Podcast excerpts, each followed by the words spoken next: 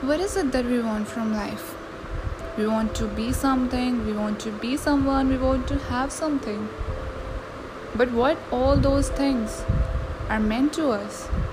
They are meant to make us happy. That's why we are chasing them. Ultimately, we all want happiness in our lives. We all want to have peace inside us. And for that, we need a stable mental health. Yes, that's very important. And that comes from happiness and positivity.